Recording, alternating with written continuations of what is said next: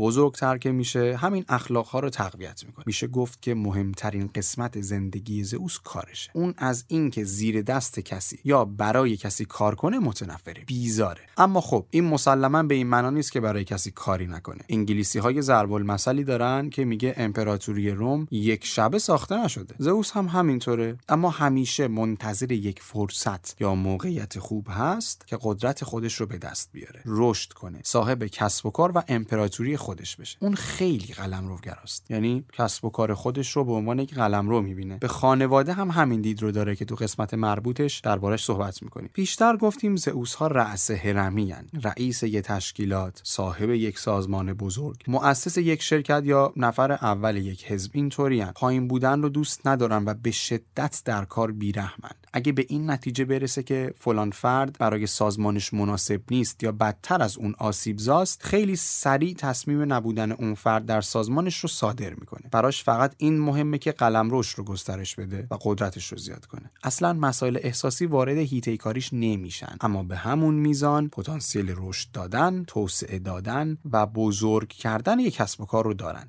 ذاتیه. توجه کنید این استعداد ذاتی زئوس هاست. فقط در طول سالها پرورش پیدا می‌کنه. یعنی شما اگه توی سازمانی باشی که رئیسش زئوسه می‌تونی این اطمینان رو داشته باشی که اون سازمان رشد می‌کنه خوبم رشد می‌کنه و اگه خودتون رو هم رشد بدید رشد فردی داشته باشید حتما توی اون سازمان جایگاه خوبی خواهید داشت.